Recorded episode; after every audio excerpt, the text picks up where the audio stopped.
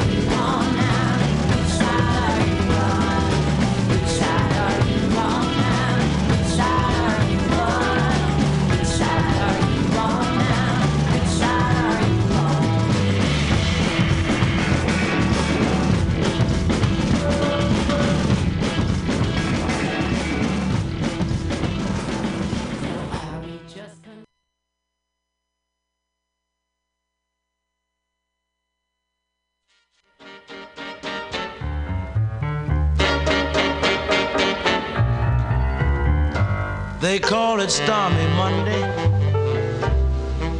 but Tuesday's just as bad.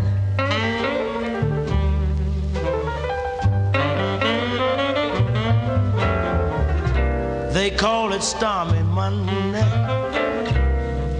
but Tuesday's just as bad.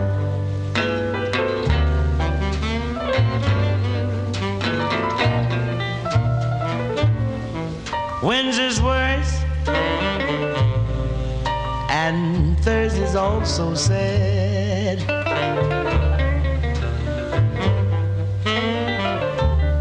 Yes, the eagle flies on Friday, and Saturday I go out to play.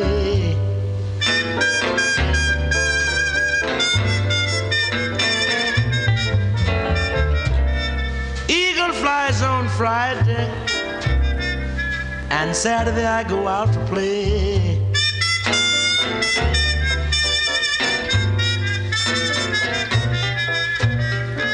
Sunday I go to church, then I kneel down and pray.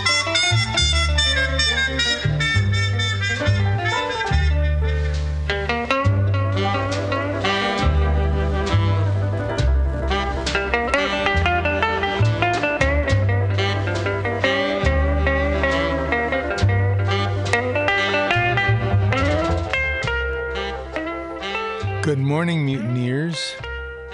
You're tuned to Mutiny Radio. We're just kicking off the Labor and Love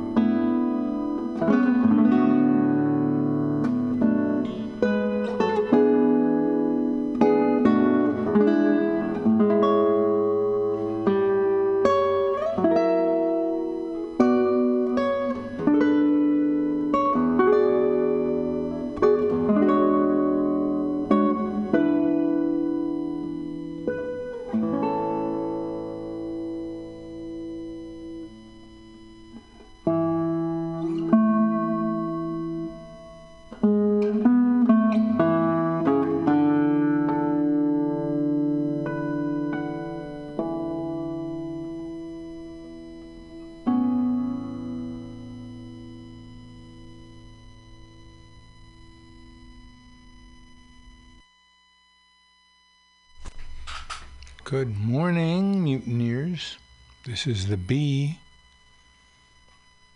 talking to you on a Saturday morning from, as we do every Saturday, from 10 to 12. News, history, opinion, commentary of the important labor issues of the week. If one person gets a dollar they didn't work for, someone else worked for a dollar they didn't get. If you don't have a seat at the table, a negotiating table that is, where you work, you're on the menu. And never, but never let anyone into your heart who is not a friend of labor. And when I say labor, I mean you. Labor and Love Radio, where the labor meets the road. Good morning. It's a foggy, well, overcast, clearing up now here in the Mission District. Um, hope you have a good day planned. Hope you have a good day. Afternoon, of course, after this show's over. Want to talk about, um, well, lots of stuff today. Let's let's get to it. Let's see what we're going to talk about. Actually, Radio Labor. Uh, they're on a break until September second, but we're still going to play the um, the segment about gym and fitness employees. Okay, that'll be a repeat, but sort of wakes you up to a whole class of people who are out there working and we just don't think of. I'm going to play some Green Day, American Idiot, and other labor songs. What's Bernie Sanders' welfare workplace democracy plan that could put unions in every workplace?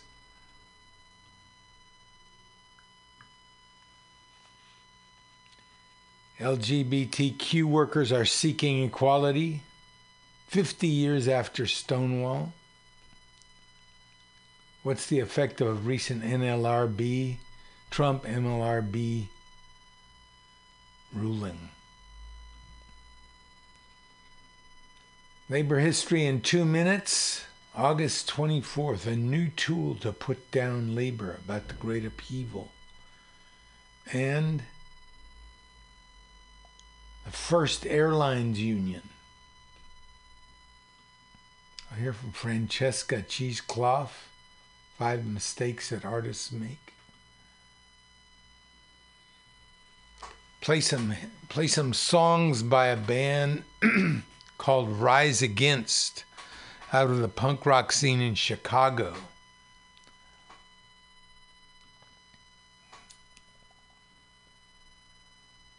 Um, We'll do our labor beat. Why the Amazon fire is such a big threat to the whole planet?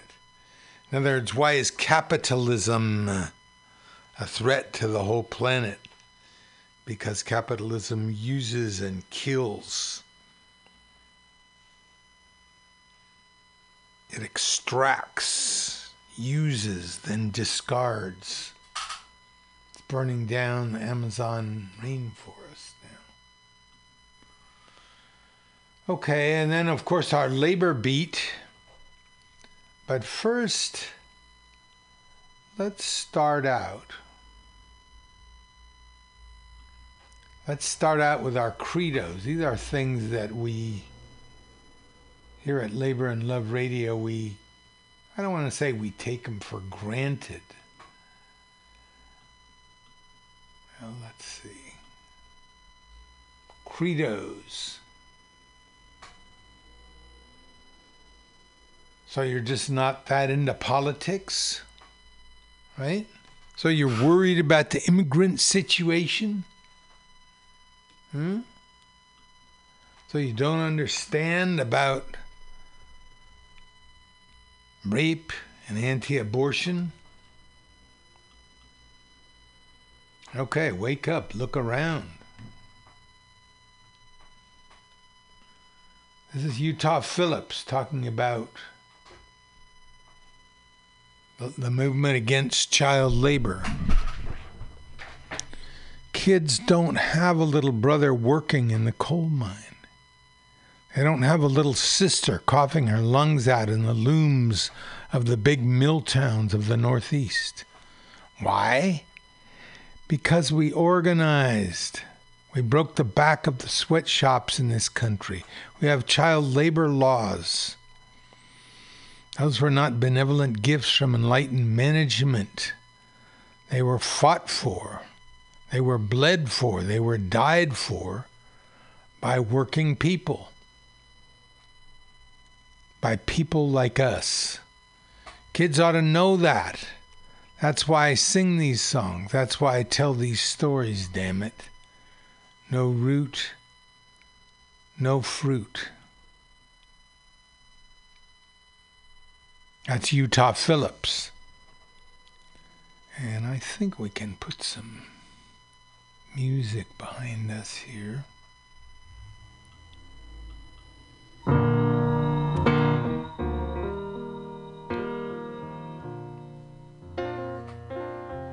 Okay. Like a flower waiting. Norah Jones backing us up. How about this one? When the penalty for aborting after rape is more severe than the penalty for rape, that's when you know it's a war on women. Waiting for you. There are states now that where they want to give the death penalty to women who have abortions. If you don't have control of your own body, you're a slave. There's a slave society. Oh, and what about the immigrant problem? Huh? What do you think about that? Can I tell you a secret? I don't even care if there are undocumented immigrants in this country. Without social security numbers, they aren't privy to the welfare people claim they get. The vast majority of them are normal people trying to live a better life. This whole wall, deport the illegals bullshit is just the 1% convincing the working poor to blame a subset of the working poor for the fact that they're all poor. Instead of realizing the reason they are all poor is due to vast income inequality and resource price inflation in combination with wage stagflation. Hello? You're poor. You don't you're not making enough money because your boss is not paying you enough money. Please use your brains. The existence of another poor person is not why you're poor. It's because the people who control everything refuse to increase your wages. Okay, this is we have to look beyond you know these issues, these phony issues like a crisis at the border and realize that what's happening is the working class is being divided again. Mr. Trump is putting white workers against people of color, workers of color. like That's what's happening.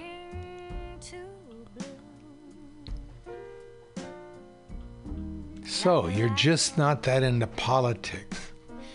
I was used to run into people at parties and stuff or discussions.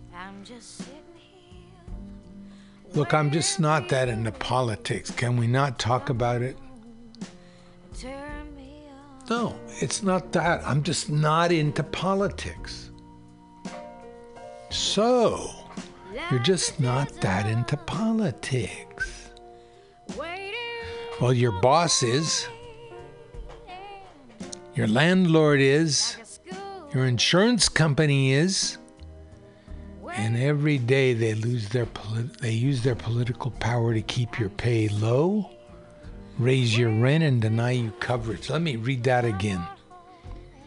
And every day they use their political power to keep your pay low, raise your rent, and deny you coverage.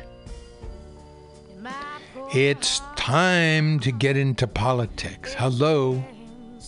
It's time to get into politics.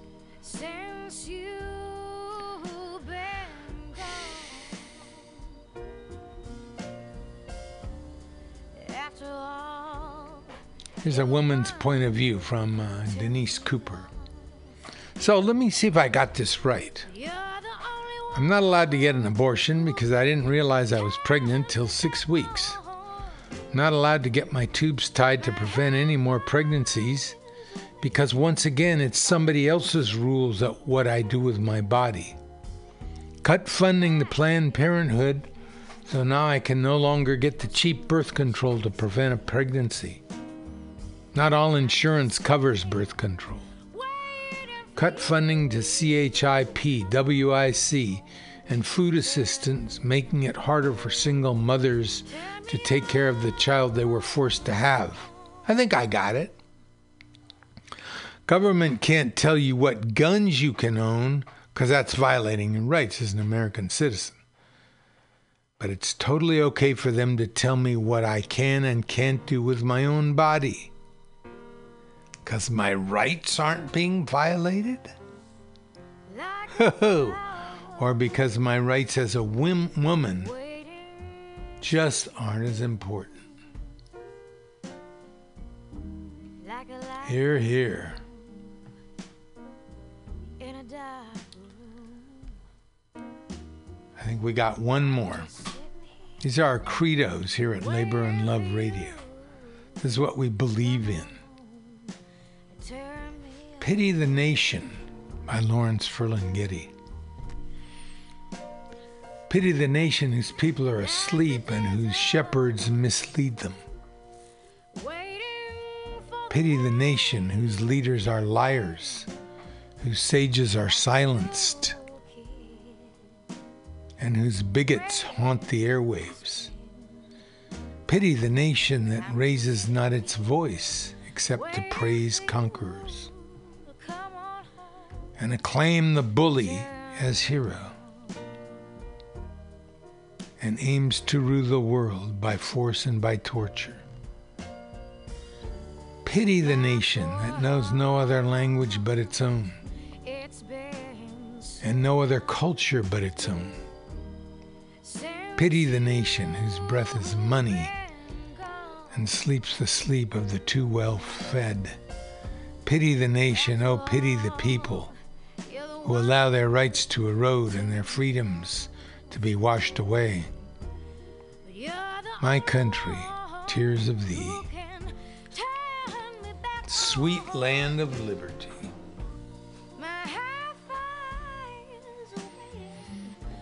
That was uh, Lawrence Ferlinghetti, the last one.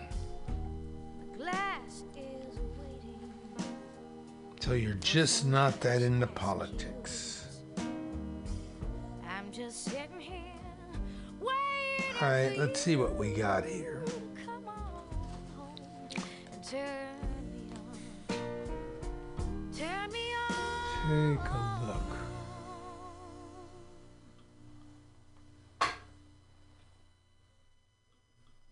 What's Bernie Sanders' program for labor? This is something we have to pay really close attention to. Amid all the jockeying for position among the Democratic hopefuls, we need to be very careful about seeing who honors labor, who's talking about labor and the labor movement, and freeing the workplace, and raising wages and giving workers a bigger chunk of the wealth that they produce. Bernie Sanders' plan could put a union in every workplace.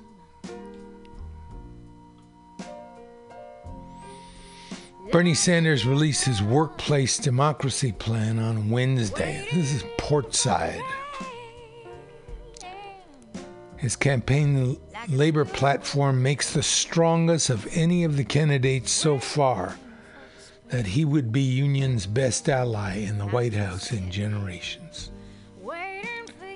At a time when the Democrats' official labor law reform proposal, the Protecting the Right to Organize PRO Act, which would essentially overturn the anti union Taft Hartley Act, the race to the left for labor's support in the primaries demands bolder policies. Bernie Sanders does not disappoint. Let's see. Just want to take a look at the Protecting the Right to Organize Act. Of course, uh, the Taft Hartley law severely curtails the rights of unions in the workplace and in the public arena. The Protect the Right to Organize Act, PRO, introduced by Senator Murray and Representative Scott, is an important piece of legislation. One, stronger and swifter remedies when employers interfere with the workers' rights. Two, more freedom to organize without employer interference. Three, winning first cl- contract agreements when workers organize and protecting fair share agreements. Winning first contract agreements, protecting strikes and other protest activity, organizing and bargaining rights for more workers. The PRO Act, it's called. Protect the right to organize.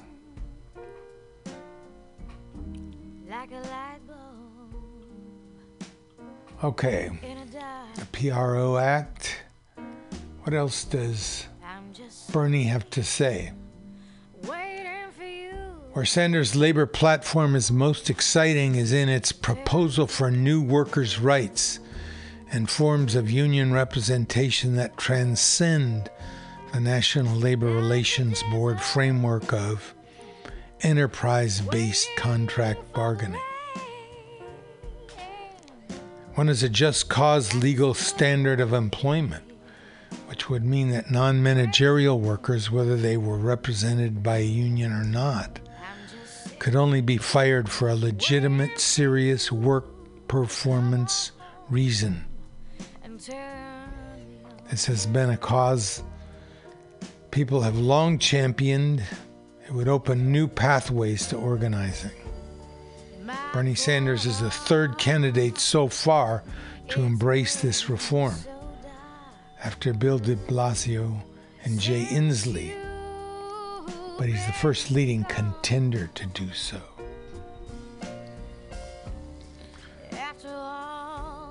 The best proposal in Sanders' platform is what he refers to as sectoral collective bargaining, but others in the academic and think tank would have been calling wage boards.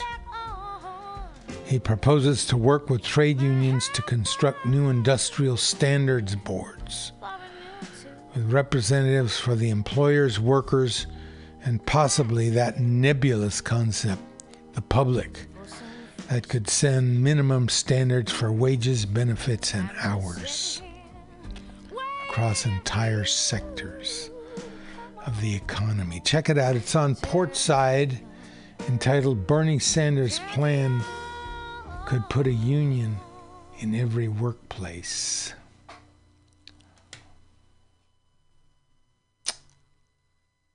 Play some music. Gil Scott Heron and the Needle's Eye.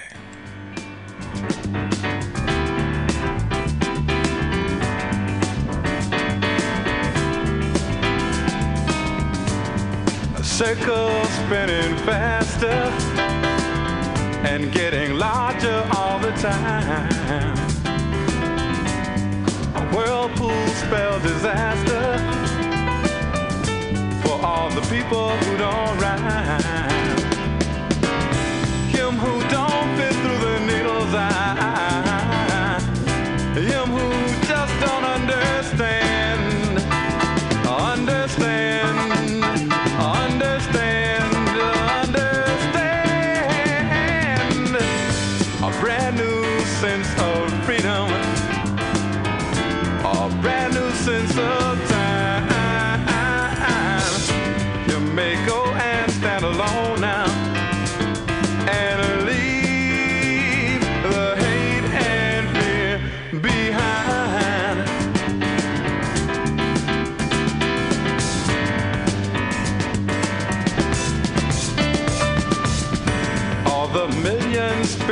Killing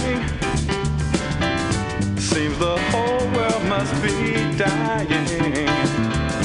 All the children who go hungry, how much food we could be buying.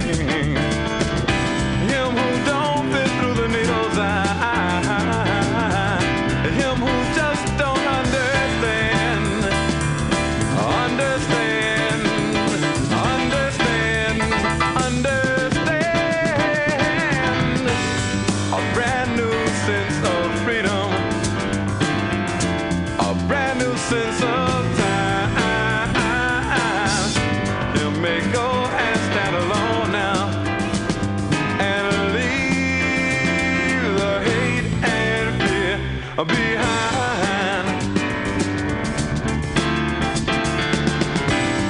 People wake up every morning and simply push their lives aside. They seem to carry all their feelings crushed and crumpled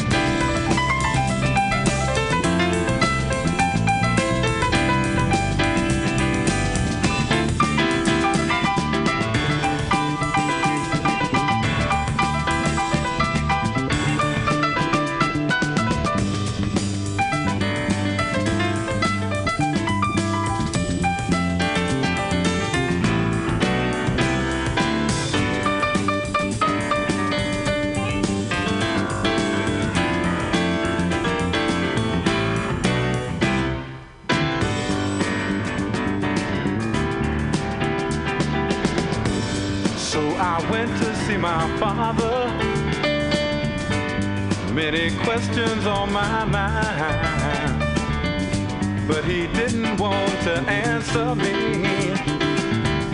God, the whole world must be blind. Him who don't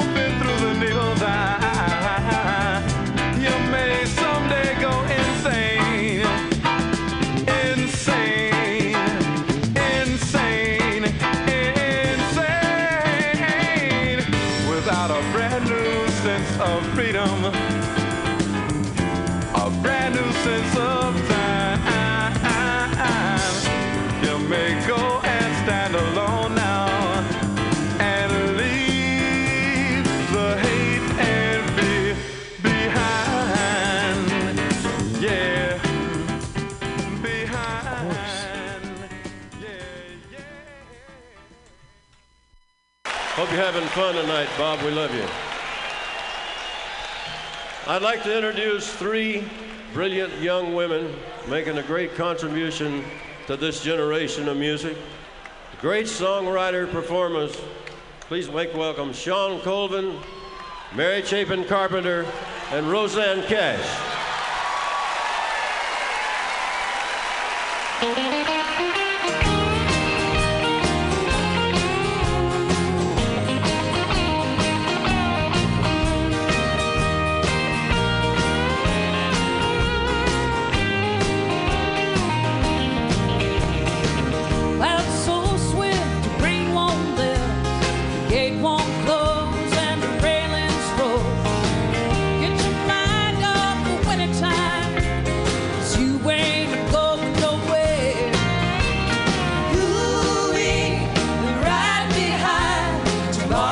You'll be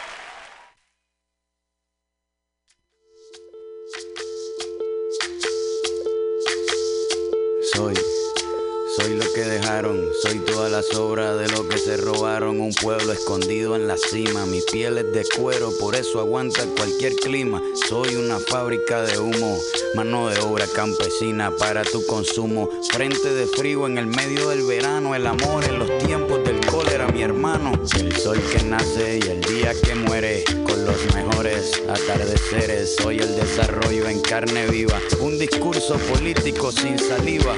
Las caras más bonitas que he conocido, soy la fotografía de un desaparecido, la sangre dentro de tus venas. Soy un pedazo de tierra que vale la pena una canasta con frijoles. Soy Maradona contra Inglaterra, anotándote dos goles. Soy lo que sostiene mi bandera, la espina dorsal del planeta en mis cordilleras. Soy lo que me enseñó mi padre, el que no quiere a su patria, no quiere a su madre. Soy América Latina, un pueblo sin pierna pero que camina. Oye,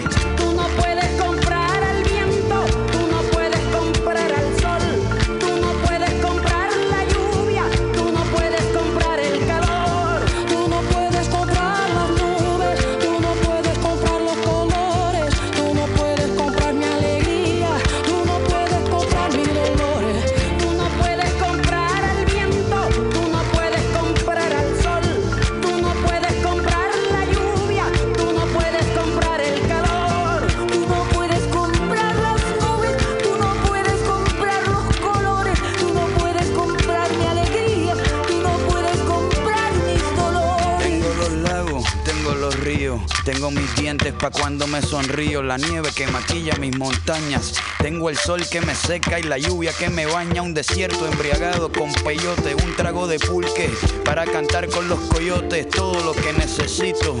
Tengo a mis pulmones respirando azul clarito, la altura que sofoca.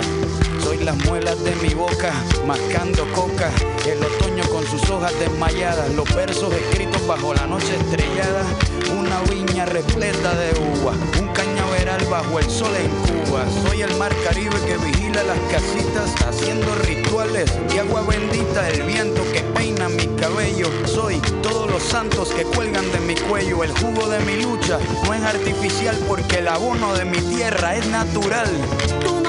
Comprar el viento,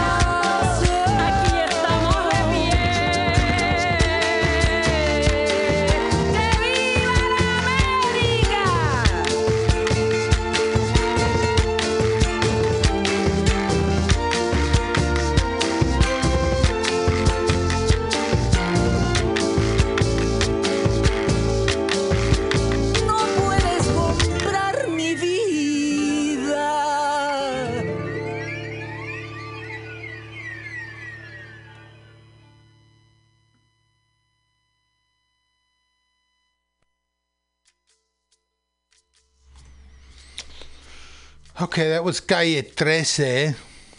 And uh, Calle 13 was singing all about Latino America. Tú no puedes comprar, you cannot buy the wind. You cannot buy the sun. You cannot buy the rain. You cannot buy my happiness. Or you cannot buy my pain. Basically, a song that reminds me of a movie called Hasta la Lluvia um, with uh, Bernal about a film company that goes to a Latin American country, a jungle country, to make a film about the arrival of Columbus. But at the same time, there's a massive strike going on against this um, European American water company that wants to buy up all the rain, and they make it against the law to collect rainwater. So this song is kind of a response to that. Uh, you can't buy the rain. All right, let's take a look now at uh, the prize winning um, documentary, The People Speak. And we're talking about uh, the rise of socialism and the coming of the New Deal. Um, let's see here. Embriagado con peyote, un trago de pulque para cantar con los coyotes, todo lo que necesito. Tengo a mis pulmones respirando azul clarito, la altura que sofoca. Soy las muelas de mi boca, mascando coca. El otoño con sus hojas desmayadas, los versos escritos bajo la noche.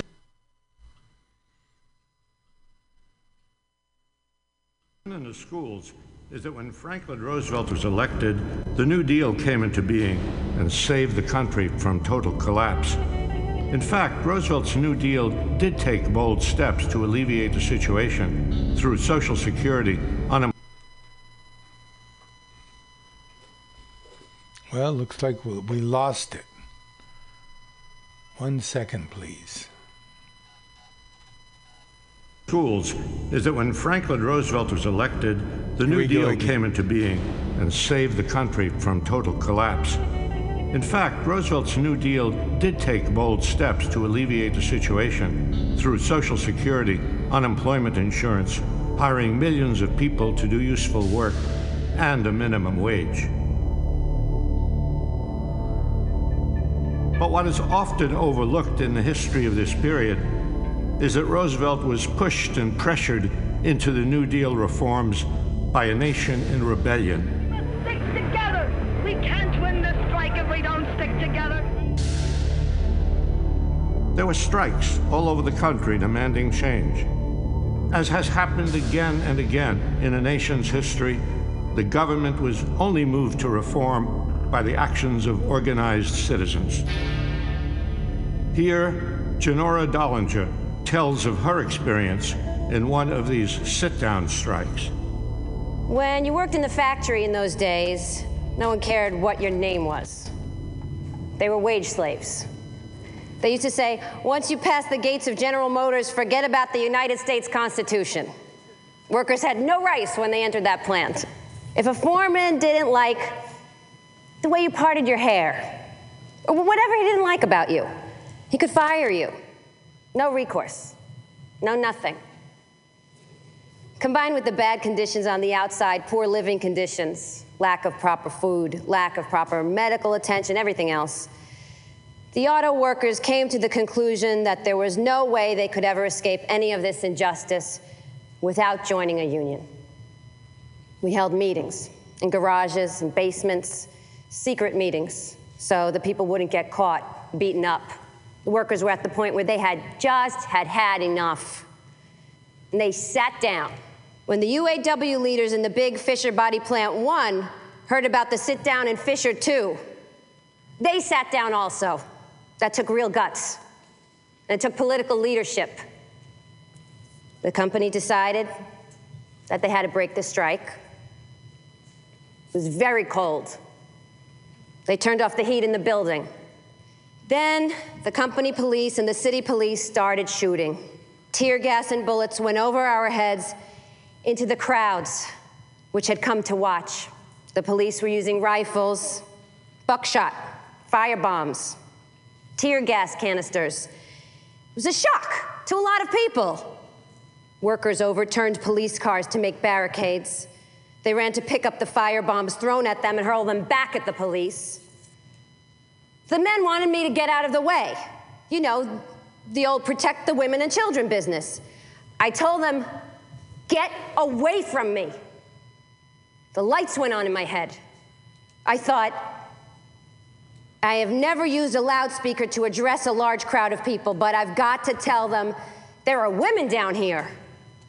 I called to them, cowards, cowards, shooting into the bellies of unarmed men and firing at the mothers of children. And then everything became quiet. I thought, the women can break this up. So I appealed to the women in the crowd. Break through those police lines and come down here and stand beside your husbands and your brothers and your uncles and your sweethearts. I could barely see one woman struggling to come forward. A cop had grabbed her by the back of her coat. She just pulled out of that coat and she started walking down to the battle zone. As soon as that happened, there were other women and men who followed. That was the end of the battle. When those spectators came into the center and the police retreated, it was a big roar of victory. In addition to strikes, there were tenants' movements and unemployed councils. Here, Rose Chernin describes organizing her neighborhood. We wanted unemployment insurance.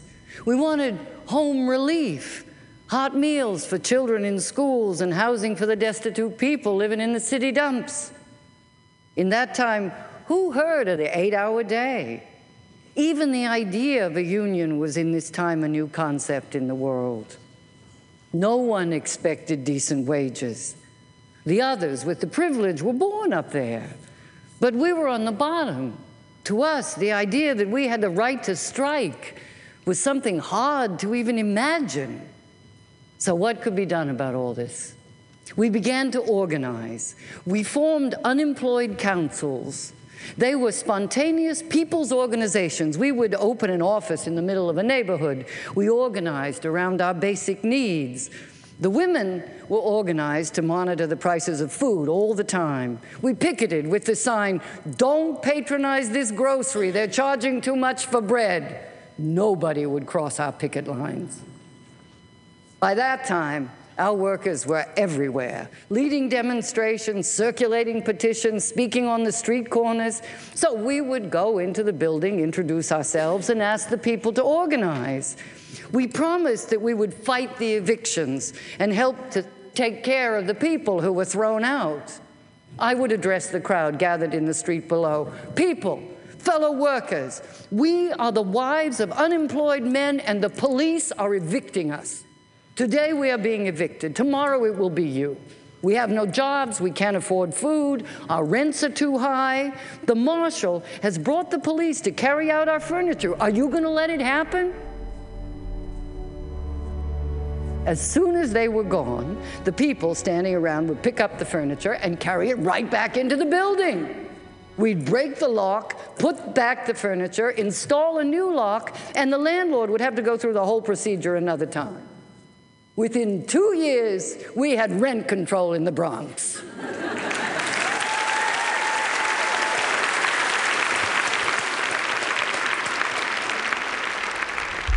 The end of child labor, the eight hour day, the right to organize.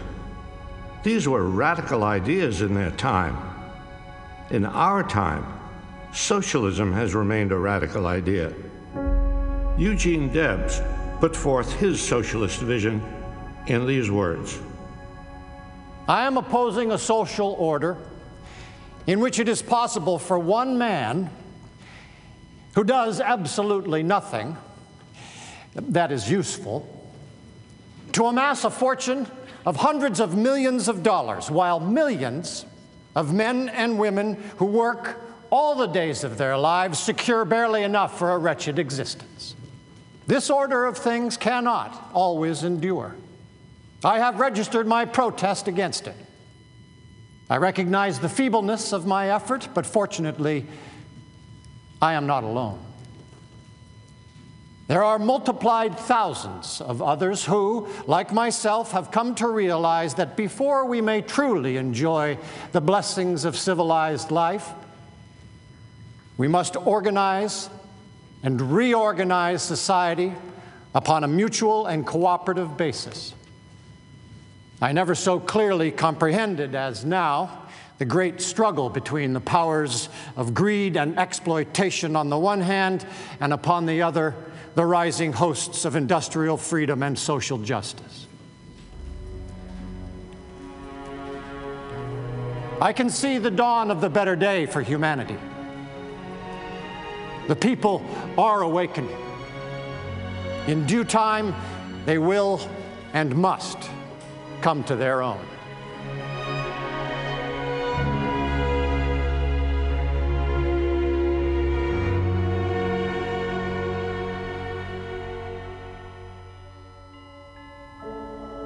The problems Debs addressed in the early part of the 20th century have not been overcome.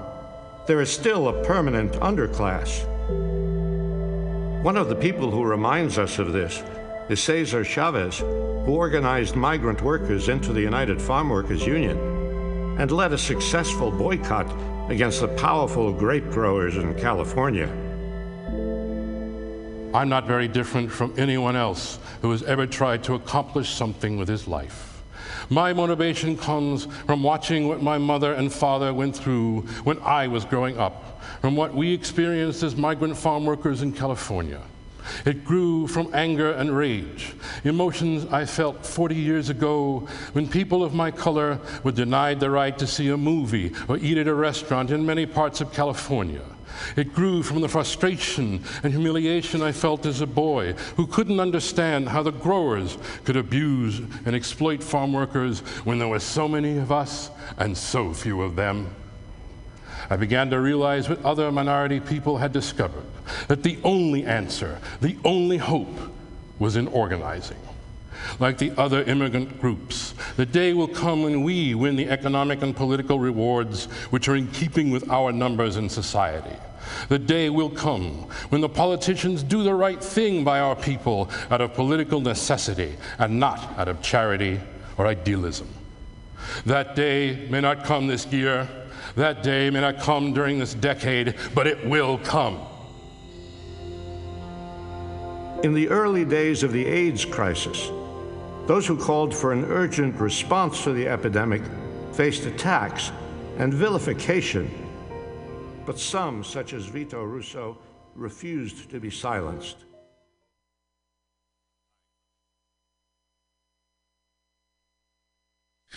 Okay, that's the uh, section on socialism. They're just beginning for the uh, talk about the gay rights movement. And we'll get on to that next week.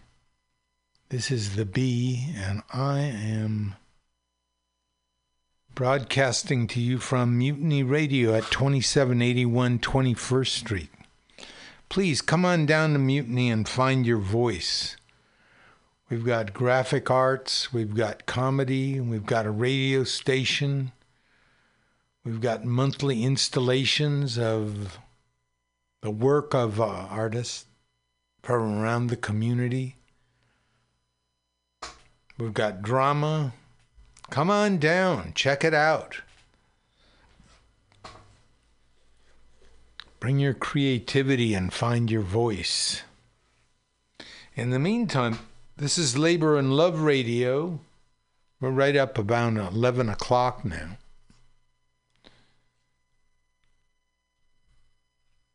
Let's play here. Them Crazy Bald Heads by Bob Marley.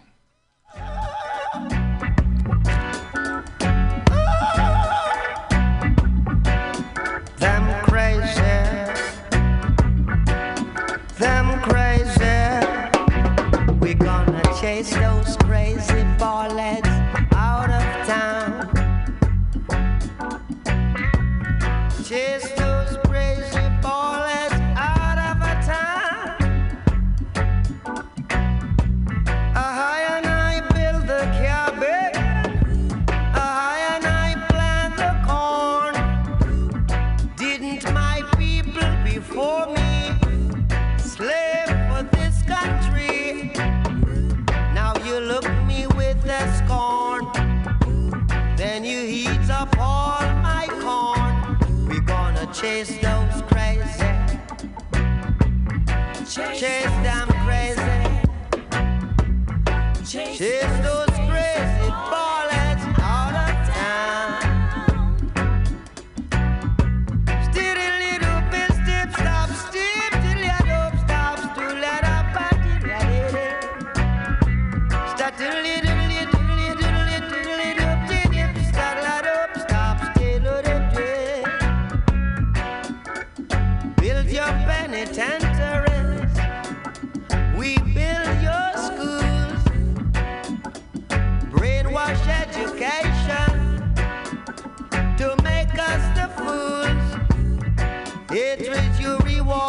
our love. Telling us of your God above. We gonna chase those crazy. Chase those crazy bumpers. Chase those crazy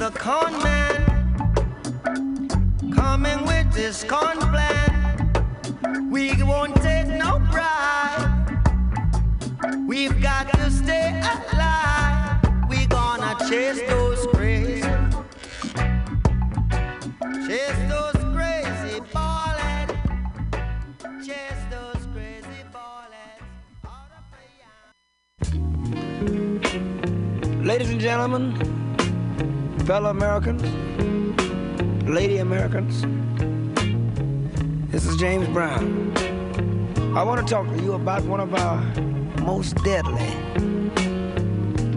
killers in the country today.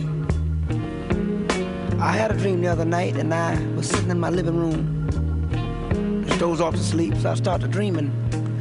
I dreamed I walked in a place and I saw a real strange, weird object standing up talking to the people, and I found out it was heroin, that deadly drug that go in your vein. He said, I came to this country without a passport. Ever since then, I've been hunted and sought. My little white grains are nothing but waste, soft and deadly and bitter to taste. But I'm a world of power, and all know it's true. Use me once, and you'll know it too. I can make a mere schoolboy forget his books. I can make a world famous beauty neglect her looks. I can make a good man forsake his wife, send a greedy man to prison for the rest of his life. I can make a man forsake his country and flag. Make a girl sell her body for a five dollar bag. Some think my adventure's a joy and a thriller, but I'll put a gun in your hand and make you a killer. In cellophane bags, I found my way to heads of state, to children at play. I finance in China, ran in Japan. I'm respected in Turkey, and I'm legal in Siam. I take my addicts and make them steal, borrow, beg. Then they search for a vein in the arm or the leg. So be you Italian, Jewish, black or mix. I can make the most virile of men forget their sex. So now, so now, my man, you must, you know, do your best to keep up your habit until your arrest. Now the police have taken you from under my wing. Do you think they dare defy me, I who am king? Now, you must lie in that county jail where I can't get to you by visit or mail. So squirm with discomfort, wiggle and cough. Six days of madness, and you might throw me off. Curse me a name, defy me in speech, but you'd pick me up right now if I were in your reach. All through your summer, you become resolved to your fate. Fear not, young man or woman, I'll be waiting at the gate. And don't be afraid, don't run, I'll not chase. Sure, my name is Heroin, and you'll be back for a taste. Behold, you're hooked.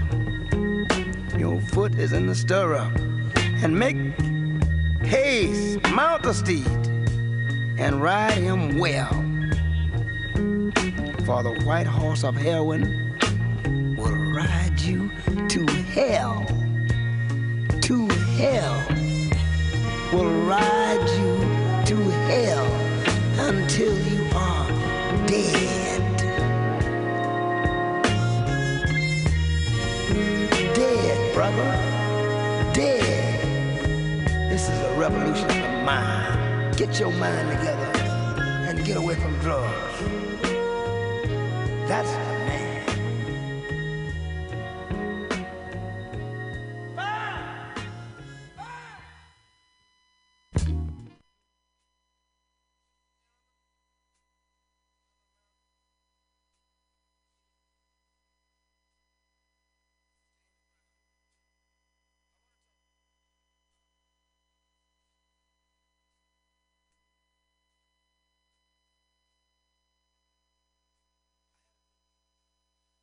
in my living room. Doze off to sleep, so I started dreaming. I dream I walked in a place and I saw a real strange, weird object standing up talking to the people. And I found out it was Harold.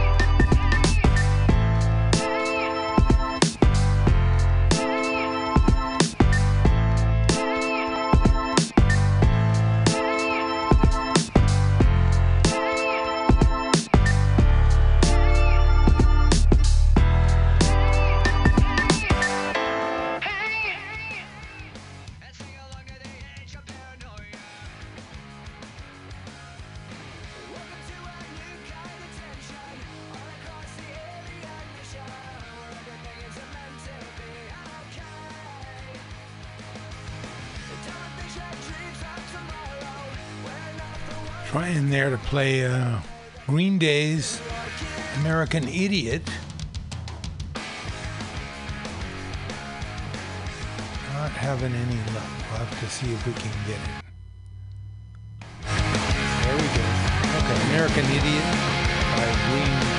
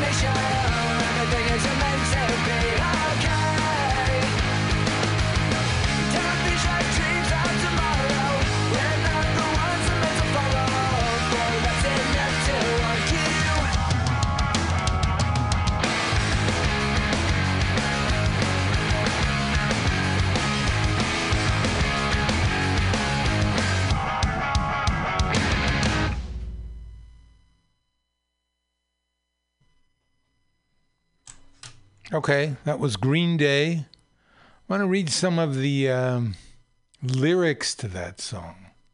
Don't want to be an American idiot. One nation controlled by the media. Information age of hysteria. It's calling out idiot America. And this was at the time of the Iraq War. I mean, maybe you, you, people, younger listeners, don't realize that uh, this was a time of great opposition. There were groups opposing this war um, and criticizing the Congress people who didn't even read the Patriot Act before they passed it. Bad time. That, so yeah, Green Day with American Idiot, and before that, King Heroin. We might as well call it King Opioid by James Brown. Beautiful kind of poetic rendition of of this character, this vicious, evil character, sort of quiet and gentlemanly, uh, killing people and conquering their wills. And before that, we had Bob Marley. We're going to knock those crazy bald heads out of town. Might have been better if you had. Might have been better if you had. If we'd have driven the bald heads out, maybe they would come back under different circumstances and not just take whatever they saw that they wanted, including people, including environments physical environments, including people's lives. 50 years after Stonewall, LGBTQ workers seek equality. This is on the Labor Notes website. This summer marked the 50th anniversary of the Stonewall Uprising, where police raids on a New York bar led to six days of protests and clashes, sparking the modern lesbian, gay, bisexual, and transgender movement. 9% of the LGBT people in the United States are underemployed compared to 5% of the entire population. So you might expect unions and LGBT organizations to be spending lots of time and resources supporting workers fighting for fair access to good jobs. But on the contrary, says the new LGBTQ Workers Center, mainstream queer and trans rights organizations are not attentive to social justice issues. And the labor movement is frequently out of touch with LGBTQ workers. Latest uh, Walmart NLRB decision.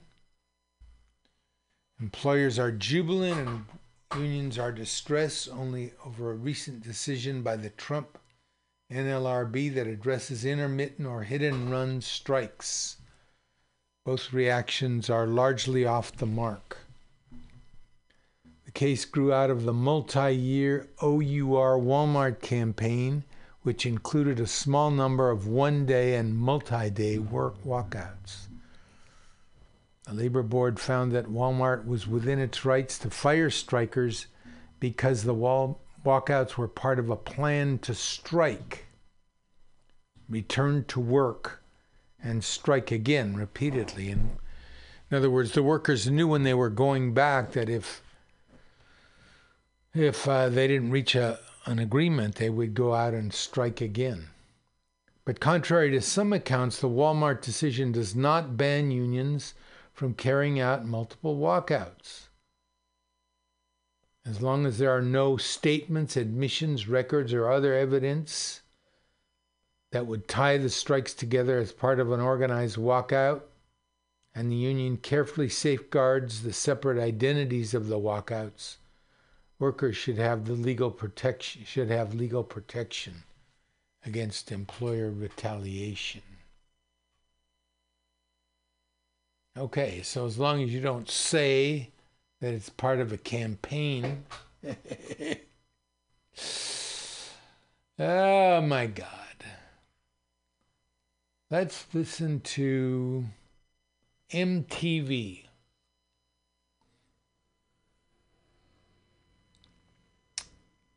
Let's see. How about this one? Five mistakes artists make. Internet. I've been making YouTube videos for uh, almost nine, eight or nine years. I've had viral videos like Shit White Girls Say to Black Girls. I now host MTV's Decoded. But before all of that, I actually got my start working as a graphic designer. I've worked for all different types of brands. I did design for Ann Taylor and Maybelline and L'Oreal, the City of Miami Beach Chamber of Commerce. With all of that, I've made a bunch of mistakes and I've learned a lot of things too. So here are five mistakes that artists make, and most of these are things that I have made myself. And there is a truck. Hey, I'm making a video. Thank you. Number one, work for free. When you make the decision to be an artist, no matter what kind of artist that is, there are going to always be people who want to take advantage of your talent, and that sometimes includes friends and family. And if you want to make a commitment to making your art your career, you have to say no. You cannot work for free. You're investing your time and your art into something, your work has value. So do not work for free. You're going to get a lot of people who say, oh, you're going to get a lot of exposure, exposure. Exposure does not pay bills. So don't work for free. And when it comes to getting paid for your work, you always want to make sure that you ask for at least half of your payment up front. This is really important because what if that person goes out of business and suddenly they can't pay you for all the work that you just did? Or they're just an asshole and they decide that they don't want to pay you. At least you got half of it up front. Number two, work without a contract. I don't know how to write a contract. You have to have something in writing. So send them an email and say, I am doing X, Y, and Z for you, and you are going to pay me on this date, and it is going to be this much, and we are going to have check ins on this date, this date, and this date, whatever it is that is going to make sure that the relationship is clear and that the payment schedule is clear. That's a really big one. Um, but if you are, you know, an artist in the traditional sense, like a graphic designer or um, an illustrator or something like that, I do have a recommendation for contracts. This awesome book the Graphic Artists Guild Pricing and Ethical Guidelines. It Comes out every year, and basically it has the um, average pricings for lots of different things, like creating a letterhead or a logo or stationery. And then the thing that's really, really cool is it has sample contracts. Like this is a sample purchase order, and it explains to you when you would need that. So this is a really great gift for the artist in your life to make sure that they don't get screwed. Always make sure that you have something in writing so that you can get paid. Number three, don't have some sort of online presence. Now you know I was not gonna make a video without giving some love to social media. Social media has been a huge part of my career and these days you can reach so many people for little to no money. With YouTube you can actually make money off of your content. So if you are an artist or a brand or a small business, you definitely need to have some sort of online presence. Now, there are so many social media websites out there and it can be very overwhelming, but I would say your best bets are Twitter and Facebook those are the ones hands down that you should at least be on. The number one is you really should have your own website. My own website, that's expensive. I don't know HTML. You don't need to know any of those things. The cheapest way to do it is to go buy yourself a domain. You can buy one for five or ten dollars. Get your name or the name of your business. Buy a domain that um, really represents you and what you do, and then get a Tumblr for free, and then point that domain address to your Tumblr. And you can use your Tumblr not as a blog, but almost like a portfolio site. So you can upload some pictures of your work or your writing samples or videos or your photography or whatever it is. You want to have some sort of presence so that when you meet potential clients, or you put it on your business card or in your email signature. Listen, I have tips for days. but you want to have that website readily available so that people can find you. Number four, don't watermark or sign your your work. Now, this is one that I have learned the hard way. As you can see, I have my Twitter handle in the bottom of almost all of my videos these days, and that's because I have had too many videos stolen and re-uploaded either to Facebook or to people's own sites, and that is stealing. That loses money for me, and it is so frustrating when a GIF goes viral of one of my videos and it doesn't have my name on it. No one knows who I am. So we're seeing a lot of this these days where people are stealing people's artwork and reposting on Twitter or Tumblr or Facebook, all for, you know, the likes, the rebinds, whatever, and the original artist ends up getting screwed. So do not let that happen to you. You want to make sure that your name or your Twitter handle or your website is somewhere on your work. The bottom corner is a good place, but there are people that are shady and will crop your Twitter handle out. If you are a visual artist, my best advice is to put your signature somewhere that's visible. You know, you might want to hide it like in here or something like that. That's gonna make it look ugly. Honestly, it's not that big of a deal. It's worth making your work ugly so that you can be credited and that someone else does not make money or build a brand or a presence off of your work. You want to maybe like adjust the opacity a little bit so it's kind of translucent and at the end of the day your work will speak for itself but you definitely want your name to speak even louder. Number five, and this is the biggest most important one is I see artists talking down to themselves or discrediting their work. I see it all the time when I meet people and I say, What do you do for a living? And they say, Sometimes I make stuff and like it's not really that good. You need to stop that right now. You have to be your biggest cheerleader. Otherwise, how are you going to get opportunities? Someone has to advocate for you, so it should be you. Now, you don't want to be cocky and brag all the time, but the least you can do is take pride in your work and say, yes, I am a singer and I'm currently working on my first EP, or I'm a cartoonist and my website is blah blah blah, or whatever it is. You cannot talk down to yourself and expect to become successful. It's just it's just not gonna work. I get it. I'm self-deprecating from time to time, but I think people don't realize that when they talk negatively about themselves and their work, it starts to take a toll on you and it becomes like a self fulfilling prophecy. You start saying your work's not very good or no one's gonna like it, you're never gonna get anywhere. Yeah, guess what?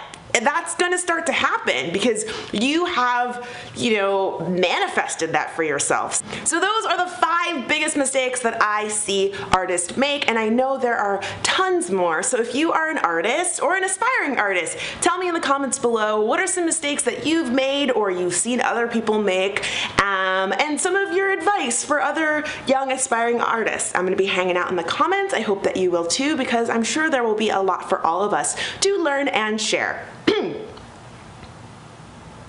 Okay, I just want to make sure that my voice is going to be part of this video because that would be really nice. You can find me all over the internet. As you know, I love Snapchat. All of my links to my social media are in the video description box. Please follow me and don't forget to subscribe and I will see you when I see you. Okay, that's Franchesca Ramsey talking to you artists out there. What you should be doing. Let's look for our other Francesca.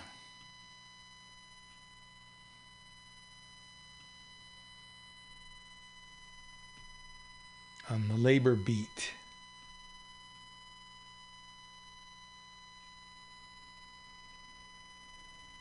Let's see here. If the economy is great, why aren't we?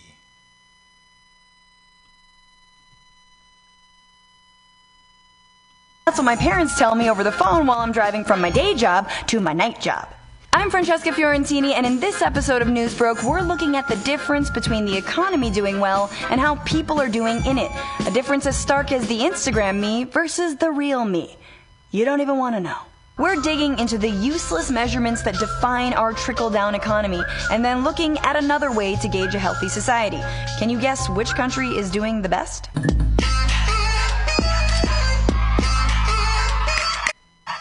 Sure, he could be a Manchurian candidate who inspires white supremacists, but Trump has got the economy down. The Trump economy is the envy of the world. The Trump economy keeps winning. It's the most successful economy in modern history. The miracle of the Trump economy. Now, in the Trump economy, everybody wins.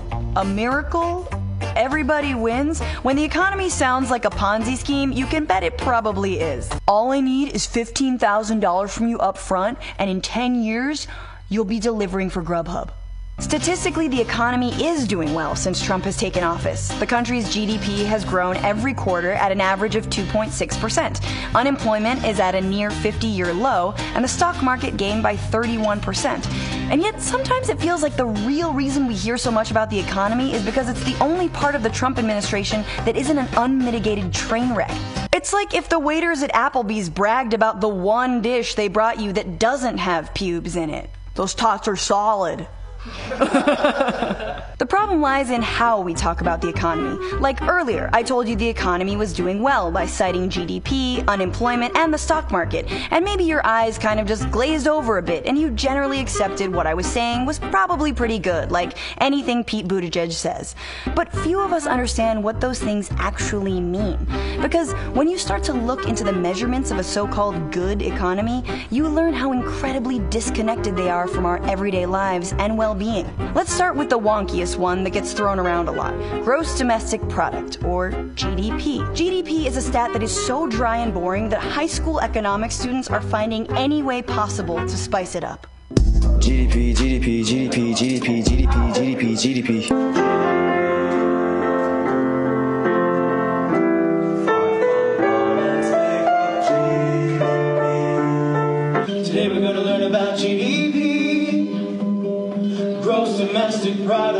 See. Okay, we all did bad parody songs in high school, but as a Beatles fan, those last ones hurt. That's like if instead of dropping acid and writing Sgt. Pepper's, they developed an app. GDP is what most pundits refer to when they say blanket things like the economy is growing.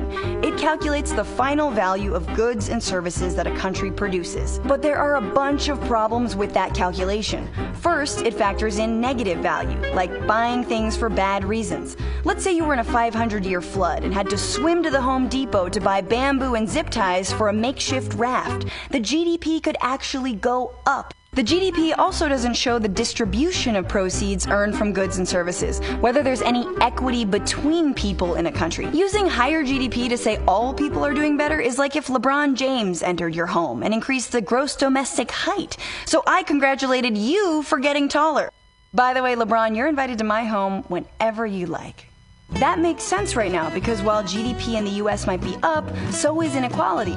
I know you're used to hearing it come out of this guy's mouth, but it bears repeating. Right now, the top 10% of Americans has about nine times as much income as the bottom 90%. That's insane. So, yes, while GDP might show there's more wealth being made, Almost all of the wealth and much of the income is going to the top 1%. I had to let the guy do his thing. GDP as a statistic is so detached from reality that even economists at the World Economic Forum in Davos, which is basically spring break for the 1%, called it a poor way of assessing the health of our economies that needs to be replaced. That's the equivalent of a pig in going, hey, this is shit, huh? Then there's unemployment, which as of August is at 3.7%. I mean, unemployment is at record lows. I don't think that that tells the whole story. When you can't provide for your kids, working a full time job, working two full time jobs, when you can't have health care, that is not a that is not dignified. Ooh, telling the blue-eyed silver fox of television news that something isn't dignified is the way to get to Anderson Cooper. That and telling him that he's a knockoff Trivago guy. But AOC is right. Unemployment, which, fun fact, is actually going up in states that voted for Trump, is a figure that doesn't factor in a bunch of things, like the number of people who are underemployed, which an IMF study shows is going up around the world. There are about 4.4 million underemployed Americans left out of the unemployment numbers, which is more underemployed people than before the Great Recession. These are people working part time jobs because your manager at Pier 1 Imports would rather hire someone else than give either of you full time work and benefits. Meanwhile, he keeps telling you, well, we'll just see how you do with the pillow pyramid. Unemployment numbers are also problematic because they only count the people who are actively seeking work. One study found that despite low unemployment, there's a quote perverse underlying trend of people dropping out of the workforce altogether by simply giving up. Unemployment is like counting single people by those who are actively dating. What about those who've just given up and want to stay home and binge Big Little Lies, not live it?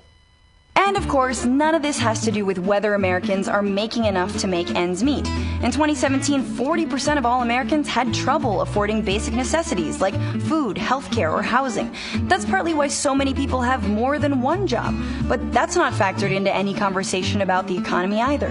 How many times have you been in a Lyft and heard, I only drive from 4 a.m. to 10, and uh, then I head to the call center and I DJ at night. Yeah, yeah. Sleep? I'll sleep when I'm dead, which hopefully won't happen while you're still in the car. Gum? And finally, there's the stock market, which has also been doing fairly well under Trump.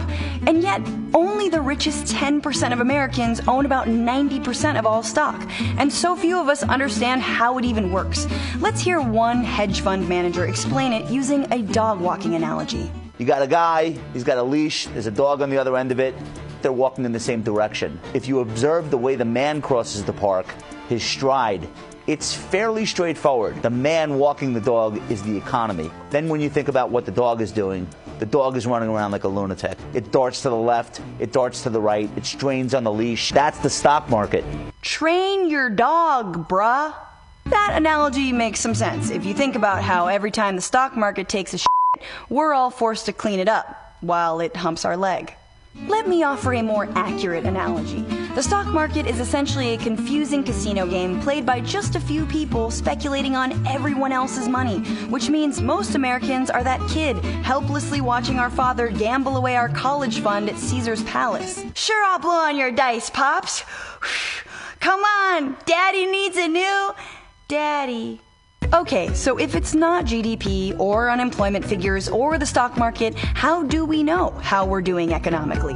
Well, we could look at prices, how rent has skyrocketed, healthcare expenses are gouging our incomes, college tuition has doubled since the 1980s, or just look at wages. They haven't gone up in 40 years.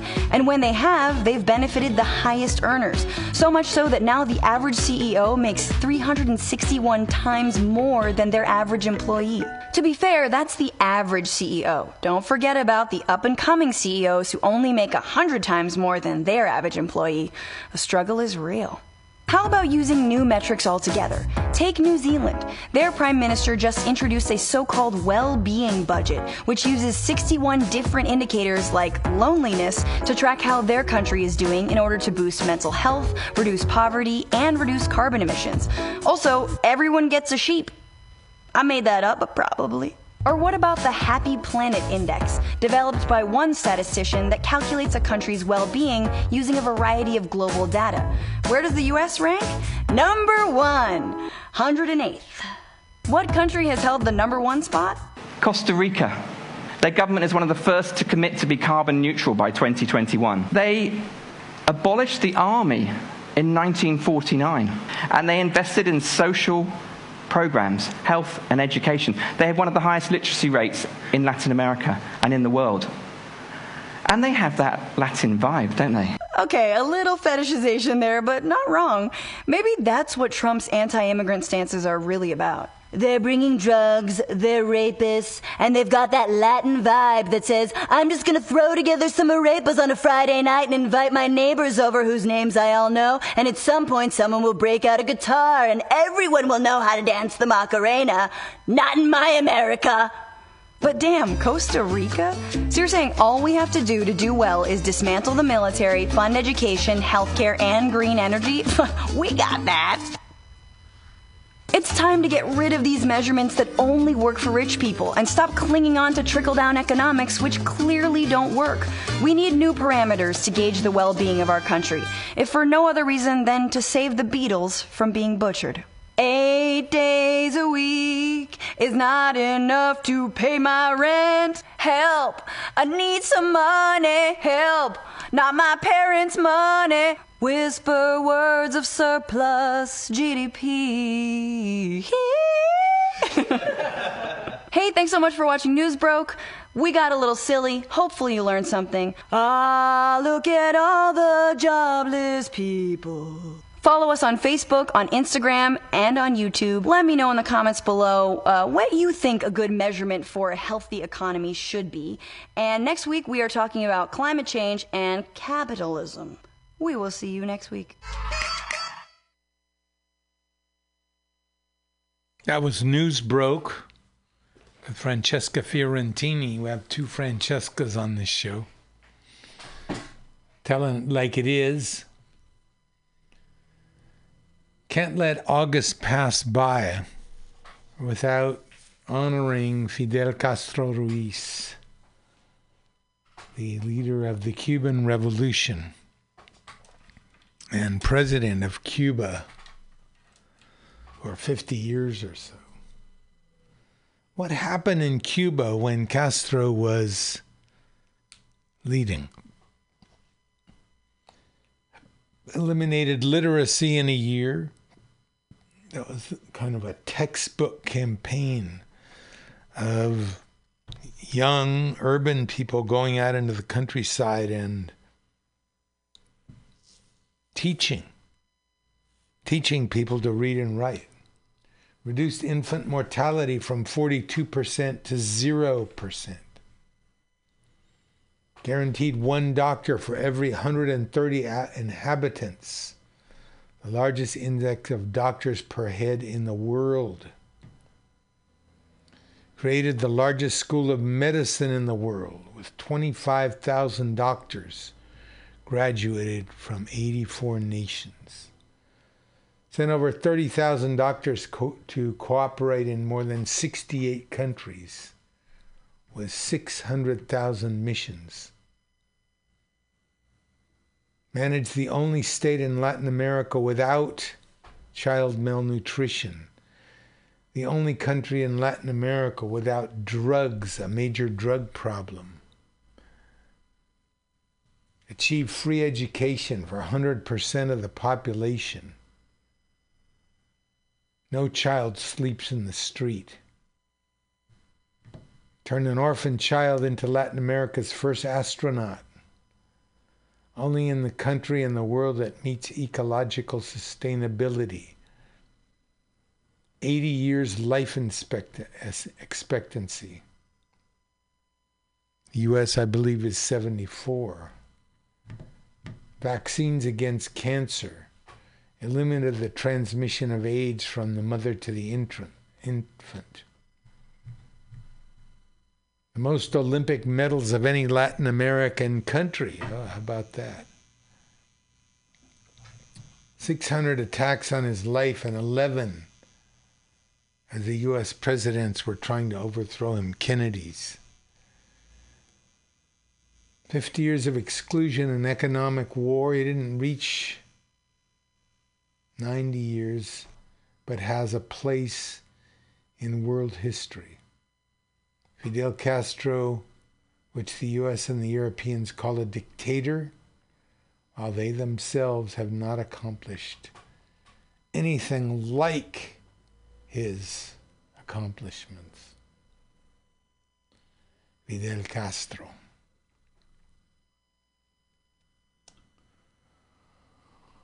Okay.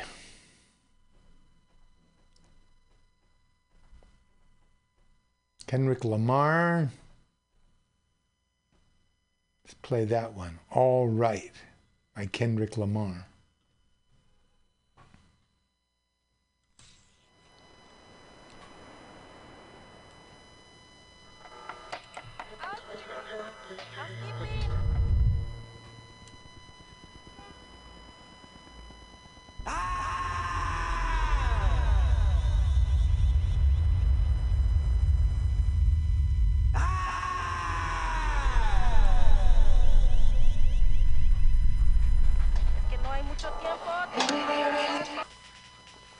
I remember you was conflicted, misusing your influence. Sometimes I did the same. Abusing my power full of resentment. Resentment that turned into a deep depression. found myself screaming in the hotel room. Lucifer was all around me. So I kept running. Until I found my safe haven. I was trying to convince myself the stripes I got. Making myself realize what my foundation was. In the room, and I run. But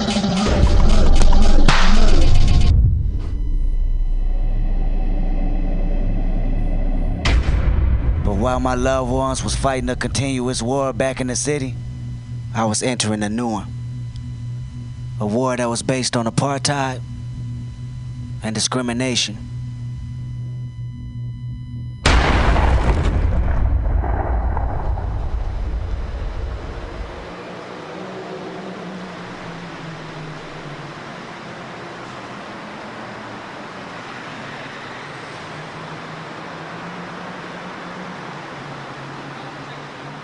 Hey, yo, my mama, nigga. R.I.P. Pat Dog. I'ma be the greatest to ever do this shit. On my mama, though, like, on the dead homies. Hey, Soundwave, turn this shit up, nigga. Turn this shit up. Soundwave, turn this shit up, nigga. Tell me who the bitch nigga hating on me. Uh, Jumping on my dick, but this dick ain't free. Uh, To pimp a butterfly, another classic CD. Uh, Ghetto lullaby for everyone they MC. Blow, blow, Nigga, not RIP. My diligence is only meant to write your eulogy.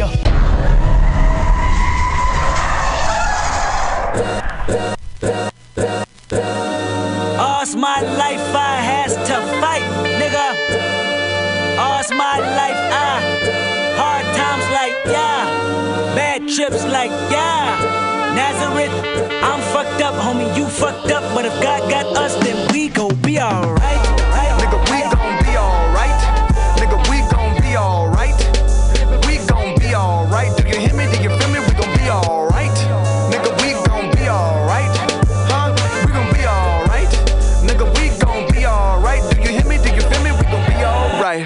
And when I wake up, I recognize you looking at me for the pay cut. Bahamas, I be looking at you from the face down. One Mac 11, even boom with the bass down. Skimming, now let me tell you about my life. Painkillers only put me in the twilight. With pretty pussy and Benjamin is the highlight. Now tell my mama I love her, but this what I like. Lord knows. 20 of them in my Chevy, tell them all to come and get me. Reaping everything I sow. So my karma come in heaven, no preliminary hearings on my record. I'm a motherfucking gangster. Silence for the record. Uh. Tell the world I know it's too late. Boys and girls, I think I've gone crazy. Trying to side my face this all day. Won't you please believe when I say, when you know we've been hurt, been down before. Nigga, when our pride was low, looking at the world like, where do we go? Nigga, and we hate po-po, wanna kill us dead in the street for sure. Nigga, I'm at the preacher's door, my knees getting weak and my gun might blow, but we gon' be alright. Nigga, we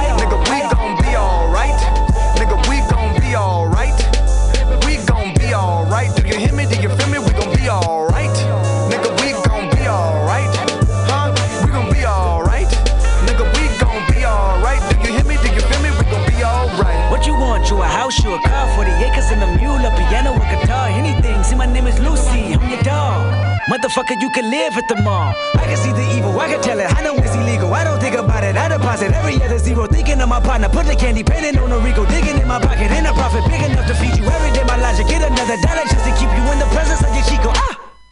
I don't talk about it, be about it. Every day I sequel. If I got it, then you know you got it. Heaven, I can reach you. Pet dog, pet dog, pet dog, my dog, that's all.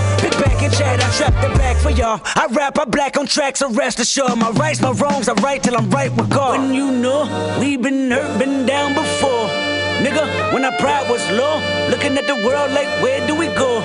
Nigga, and we hate po-po, wanna kill us dead in the street for sure. Nigga, I'm at the preacher's door. My knees getting weak and my gun might blow, but we gon' be alright.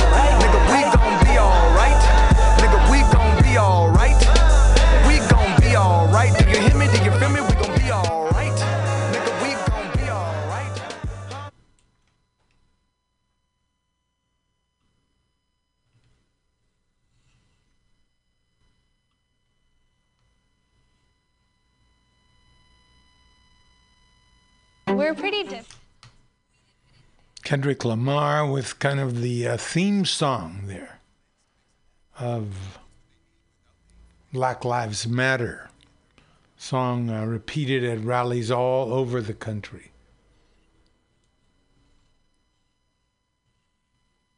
Here's a band called Rise Against. I want to thank Yaman for this one. Got to a lady.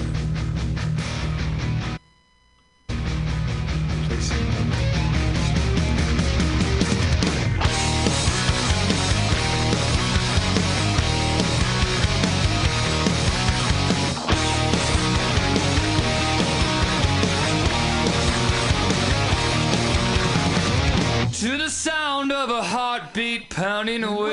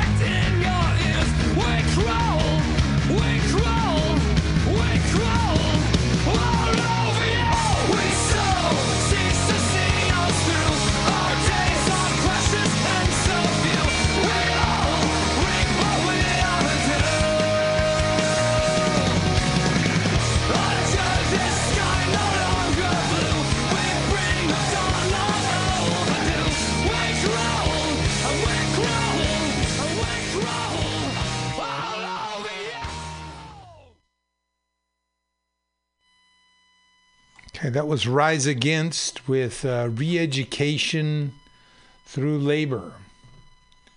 And this is the B, and it's uh, time to go. Uh,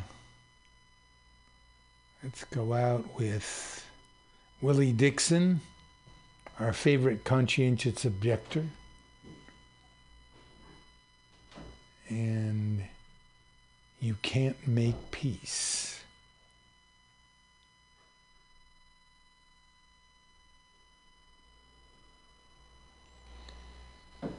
This is the B, and it's time to go. This is the B. Reminding you, you know, one person gets a dollar they didn't work for. Kind of Someone else worked for a dollar they didn't get. If you don't have a seat at the negotiating table where you work, you're probably on the menu. Never, but never let anyone into your heart who is not a friend of labor. And when I say labor, I mean you. Labor and Love Radio, where the labor meets the road. See you next week. Nationalities, various people all over the world. We have been able to make Vita, anything that we want to make again. and do anything we want to do. See you all soon. Hasta pronto. My soulmate Have created miracles, is Willie Dixon. You can't make peace. but it don't make sense when we can't make peace. You know, you made everything else. Wise men, great men from every nation in the world, all the countries in the world, have all kinds of conventions and festivals.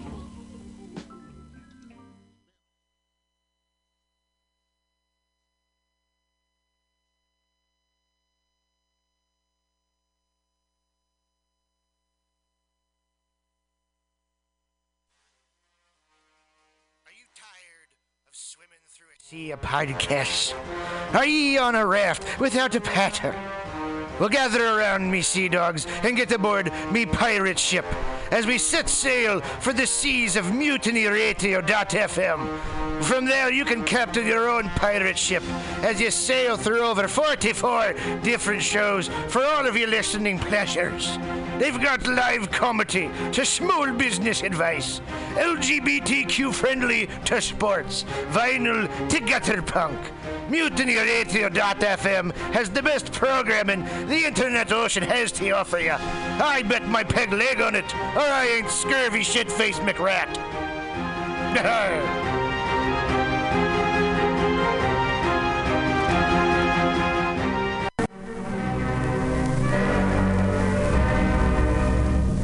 Hello there, my friends out at Mutiny Radio. Chester Cashcock here, giving you my love and regards as well as Moofy's over there. And you know, anytime I go swimming in my vault of rare coins and piles and piles of filthy cash, I can't help but listen to Bamtastic's Comedy Clubhouse every Friday from 8 to 10. They have a fun time at Pamtastic's Deep in the Mission where you can laugh off your tushy every Friday for a mere $10. And $10, I mean, that's what I use to wipe my tushy with, so to wipe it off. For it's indubitious. And if you can't make it to Mutiny Radio, don't worry, don't fret at all. You can simply download the podcast post show in the comfort of anywhere, like your Aspen summer cottage on the mountain ridge with the kayaks. Just go to podcast.pcrcollective.org or mutinyradio.fm podcasts and look for Comedy Clubhouse with a K. You can download it for free. But we'd love to see you every Friday, 8 to 10, down here at Mutiny Radio. Laugh off your tushy and save your life. Because you know what's better than laughter? Well, it's a cash cock, baby. Mhm.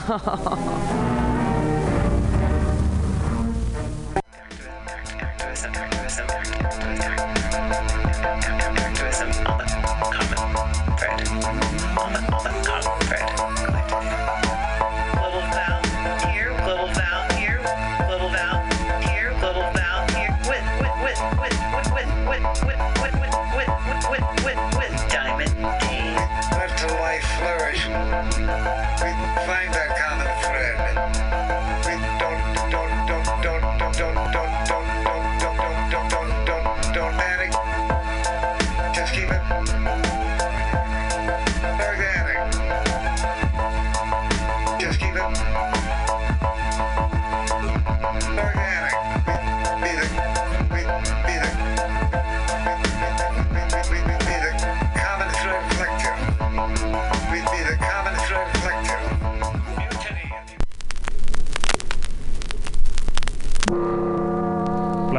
plastic.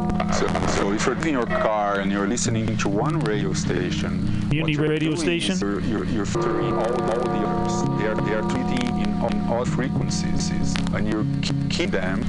So just listen to, to one specific fix. Saturday, Saturday to two. Really, the sound quality quality good, and you understand understand thing that's playing playing. However, however, if your radio radio is not fine tuned, tuned, you might might two or two or three or more stations at the same time.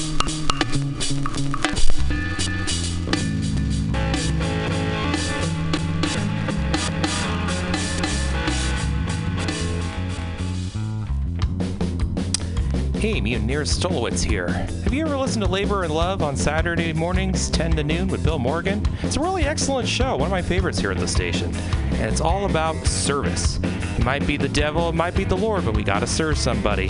And Bill understands the virtue of service as the heart and soul of the labor movement better than a lot of people I know. And it's one of the reasons I love to listen to him. He breaks down socialism, democracy, protest history, workers' news, and the power of unions. Along with that, he serves up an excellent mix of jazz, Latin, gospel, hip hop, and traditional folk ballads. Great stuff. Check it out. Labor and Love is every Saturday, 10 a.m. to 12 p.m. Serve somebody.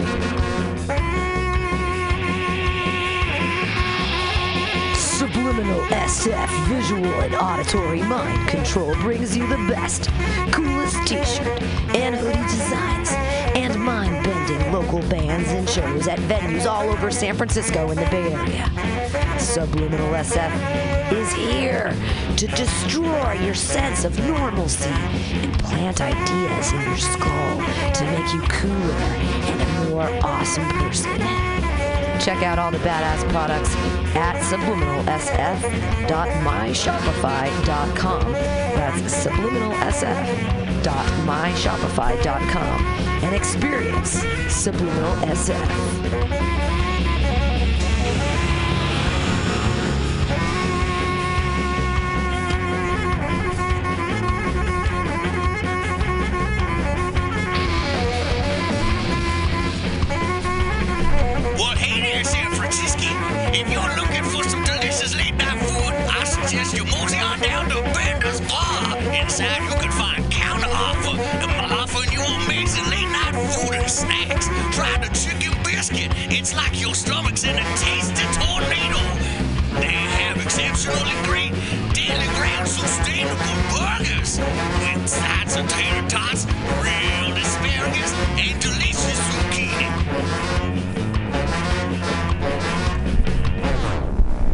Flatback Plastic, MutinyRadio.fm.